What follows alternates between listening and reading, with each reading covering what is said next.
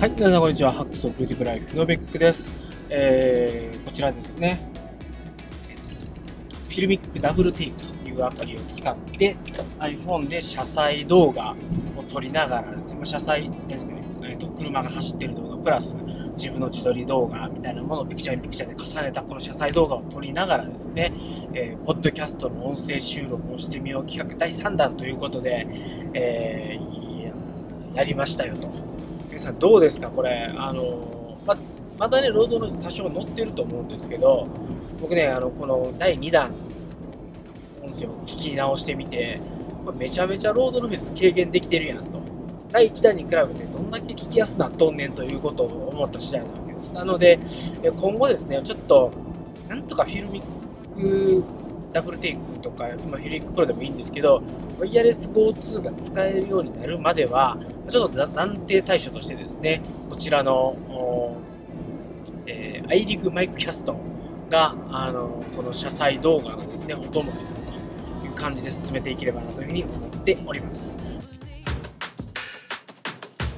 ということで、車載動画第3弾はですね、えーまあ、今の僕の体調、そしてなんで今岡山向かっとんねんとお話について、えー、お話ししたいと思います。お話についてお話ししたいって何やねんってなんですけどね。はい。ということで、えっ、と、それではですね、早速でございますけれども、あの、まあ、皆様ご存知の方はご存知かと思いますけれども、私、あの、まあ、昨年のですね、11月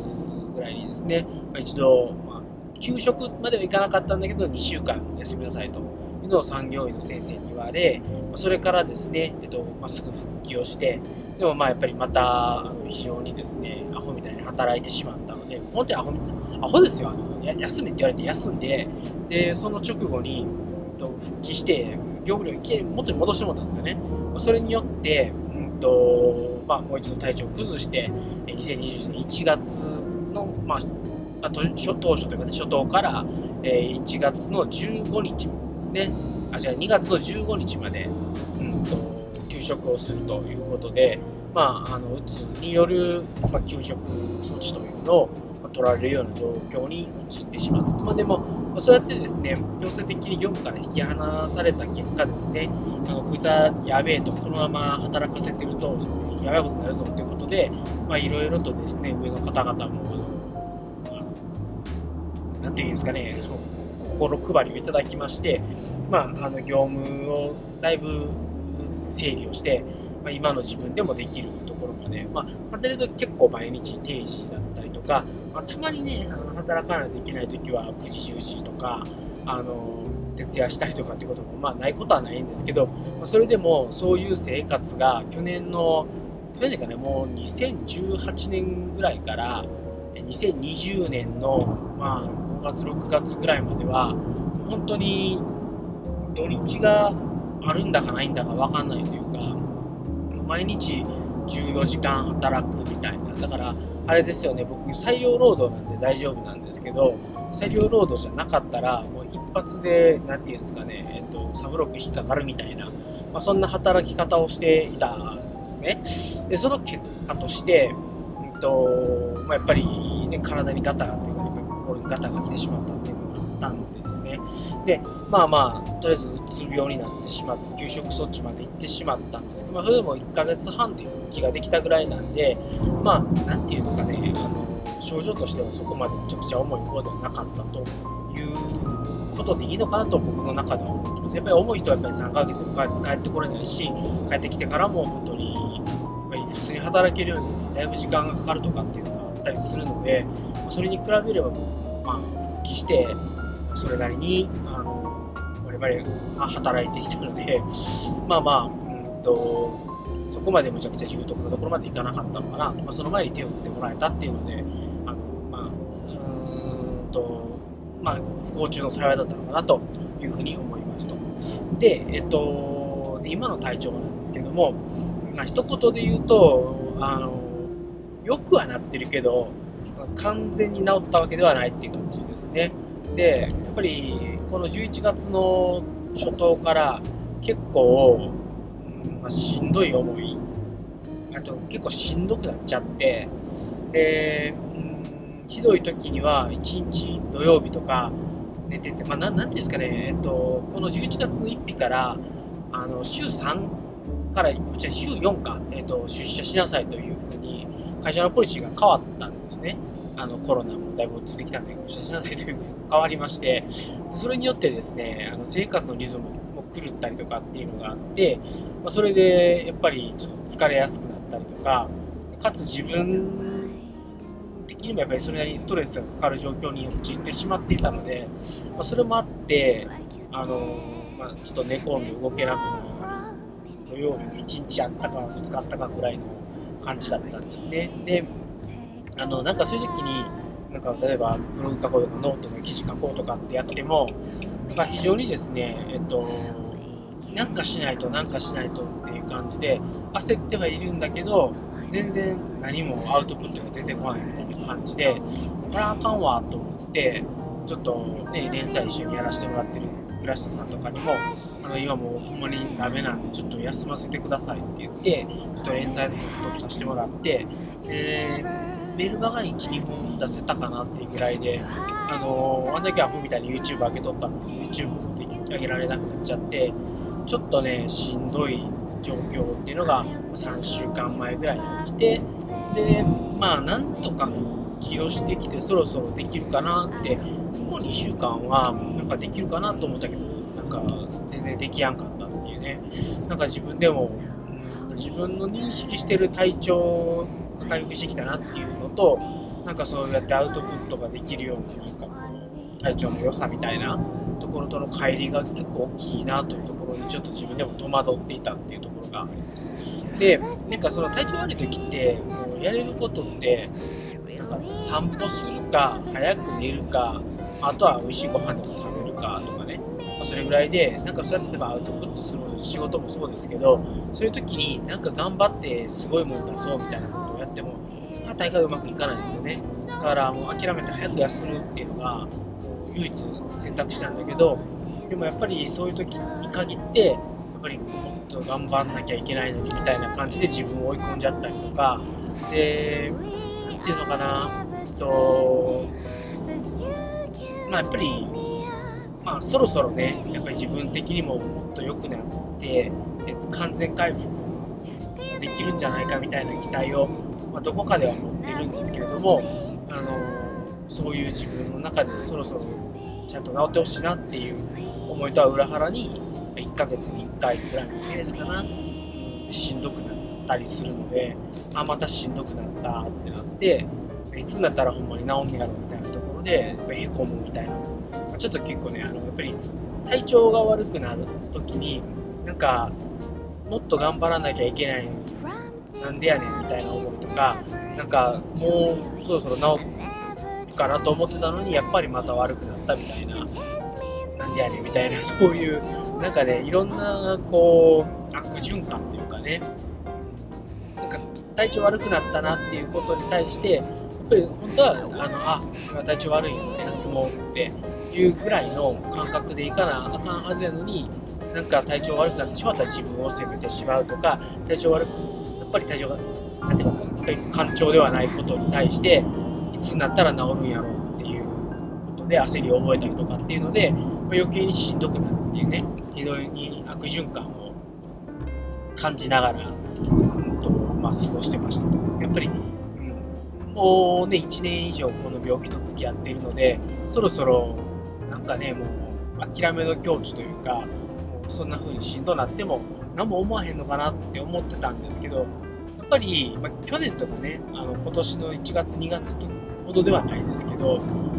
あまた体調悪くなった、これあかんなみたいなのを心のどこかで思って、ダメだ、俺が悪いわけちゃうと。あの、これはそういう病気やねんから、休むしかないやんって、治るまで、まあ、なんていうのかな、ゆっくりというか、じっくり付き合うしかないよねっていう、うん、頭では理解してるんですけど、気持ちがやっぱり、そのしんどくなった時に、まあ、あ自分はなんてダメなんだっていう方向に、まあ、自責の念に駆られる方向に行っちゃうっていうのがあって、しんどいなっていうのがあります。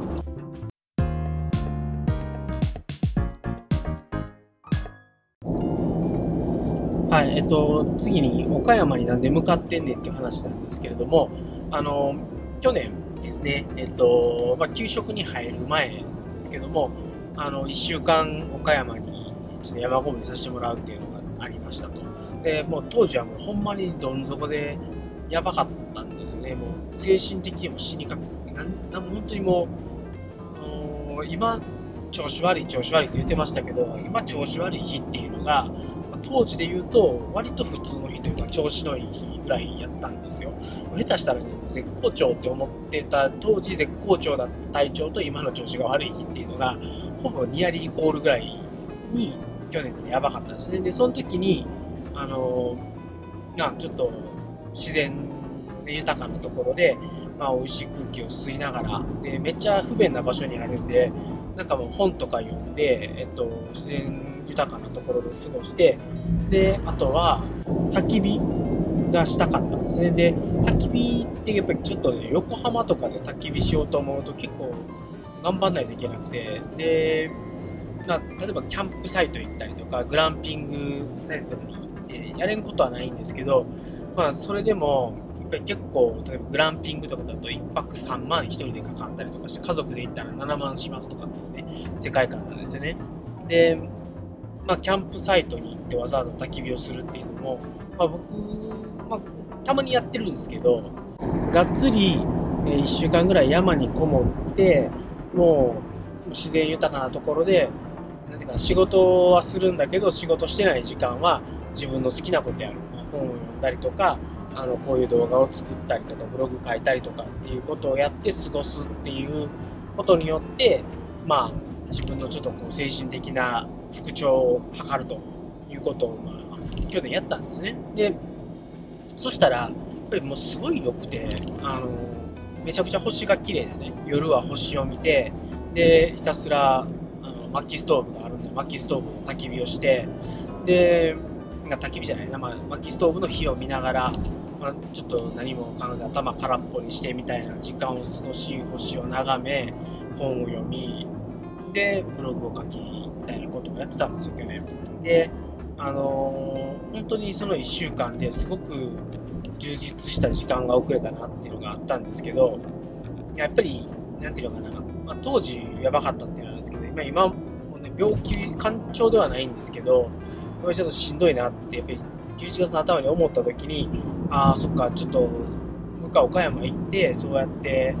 あのちょっと回復図りたいなって思ったんで、奥さんにお願いして、ちょっと行かしてほしいけどって言ったら、奥さんが、あの、まあ、いいよと。で、もともとちょっと、あの、大事だってお話ししたんですけれども、あの京都に4日間ですね、家族で旅行に行くという予定を組んでいたので、その足で、えー、このですね、今日23ですよね。23。今日23じゃないですか。23日に、えー、と大阪の実家に戻って車を借りてそのまま岡山に行って24、25、26は普通に、え、勤務をしで27、28ちょっと岡山で過ごしつつちょっと観光しつつ、えー、大阪に帰って大阪から新幹線で帰るっていうプランでまあ大体5日ぐらいですかね。あの岡山にいるっていうプランで行かしてくれって話をしてで、まあ、奥さんがいいよっていうことで行かしてもらったんですよ。ね。子供のね、送り迎えがあったりとか、で、なんていうのかな、やっぱり家事もですね、まあ、やっぱりどうしてもちょっと奥さんにちょっと、うん、偏っちゃってるところあるんですけど、まあ、それでも一応、うちの中では、まあ、週の半分は子供の迎えに行って、ご飯を作って、で、まあ、掃除洗濯も早く帰った方がやるみたいな感じでやったりしてたりとか、あと土日もね、あの、子供の送り迎えがあったりとかっていうのがあるので、まあ、なかなかやっぱりそういう、そうね、半分はちょっとできてないかもしれんけど、でも3分の1ぐらいはそういう家事育児やってるので、そういうの全部一回ちょっと放棄して、あの、完全に自分一人の時間を取らせてもらうためにね、子供と奥さんに、まあ、ちょっと、負担をかけちゃってるわけですよね。それって本当申し訳ないなっていう思いもありつつでも、まあ、自分の中ではこういうことをすることによって、まあ、より早く回復ができるというかであの体調の悪さっていうのもある程度リカバリーできるっていうのもあるのでちょっとここは必要な投資やということで、まあ、岡山に行かせてもらったと。で、まあ行ったら何するかっていうと、星を見て、えー、薪ストーブでひたすら炎を焚いて炎を見、で、うんと、ブログ書いたりとか YouTube の動画編集して動画アップロードしたりとかっていうことをやりますと。で、まあ、あのこういう移動の時間とかもあるし、うんまあ、それこそちょっともうコンデンサーマイクね持ってきてないんで、えーまあ、いくつか3種類ぐらいマイクあるので、まあ、そういうのをちょっと使いながらもっとね気軽にポッドキャストを収録してバンバンポッドキャストとかメールマガジンを出していける体制っていうのを、まあ、ちょっと作ってみようかなと習慣というかねあのワークフローを組んであのもういやこういうコンテンツ作りたいなと思ったらあとは決まった手順でそれをやっていけば、うんとまあ、ていうのかな、まあ、すぐにポッドキャストが出せますみたいなのやっていきたいなっていうことで、まあ、その一環で今やらせてもらってるんですけど、まあ、こういう形で、えっと、やっていきたいなっていうふうに、まあ、そういう形でちょっと岡山ライフをですね、えー、5日ですけれども担当し、えー、この体調の悪さをですね、早くリカバリーしたいなというふうに思っている次第です。ということでですね、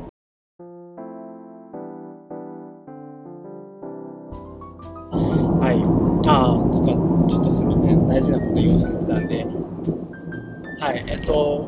なので、えー、ちょっと改めてなんで岡山行くねって話なんですけれども、あの岡山の家、父方の実家っていうの話ちょっと前もしたんですけれども、その家に、まあ、例えば5日間とか1週間とか滞在すると、えー、仮に、えーと、グランピングとかね、てあまあ、あのキャンプサイトやったらそこまでかからないかもしれないですけど、でもグランピングとかに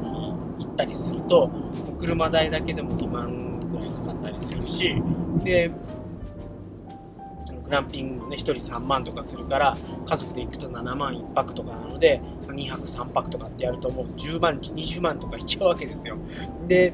それに対して、えっと、この岡山だったら、まあ、まず宿代はタダなわけですね。まあ、何もないんですけれども、あの、料理の材料だけ持って行って、あとはもう本だけ持っていくとか、本とか機材だけ持っていけばいいだけなので、まあ、そういう形で、えっと、まあ、車とかね、新幹線代とかも実家までの新幹線往復で2万2000、2万4000円ぐらいだし、えー、っと、車もね、えー、使わせてもらってるんですけど、まあ、高速代、ガス代合わせても2万ぐらいやから、まあ、交通費4万で宿代ただやったら、まあ、1週間ぐらい滞在したらね、グランピングサイトとかだったらものすごいお金かかるわけですよ。で、うちの岡山の家なんて、なんていうのかな、あのでログハウスじゃないですけど、木の板でこう組み立てられたみたいな、なんかすごい、まあ、木で作られた箱みたいな家なんですけど、まあ、そういうのもね、グランピングサイトでよくあるバンガローじゃないですけど、あるいは、あの、重箱っていうね、あの、最近流行りのスノーピークが企画してるような、監修してるような、あのまあ、トレーラーハウス的なやつがあるんですけど、まあ、それのでかい版みたいな感じなんですよ、あのうちの田舎の家なんていうのはだ。そういうところに1週間泊まって、交通費4万だけで行けるんやったら、まあ、断然コストメリットは岡山の方が高いぞということで、まあ、僕が求めている自然が豊かで空気がきれいででかつ、まあ、焚き火もできるし、えーと、薪ストーブでですねあの火を眺め続けられる。であまりにも不便すぎてどこかに行くとかっていうのもなくて。で今回ですねあのハンモックを楽天で6000円ぐらいのハンモックを買いまして、で、これを設置しますと。そうすると、ハンモックがあって、本を読み放題で、で、まあ、仕事はね、するんですけど、仕事を、えー、してない時間っていうのは自分の趣味で100%埋められると。いうことを考えると、下手をすると、下手なグランピングサイトとか、キャンプサイトよりも、まあ、利便性も高いし、安いし、快適やしっていうので、ええー、ことしかないなということで、まあ、中途半端にねグランピングとかキャンプに行って23日1週間とかって過ごませないんですけどまあ過ごすぐらいだったら、うん、この岡山に行く方が、いいなとメリットが大きいなということで、まあ、岡山に行くと。にした試合でございます。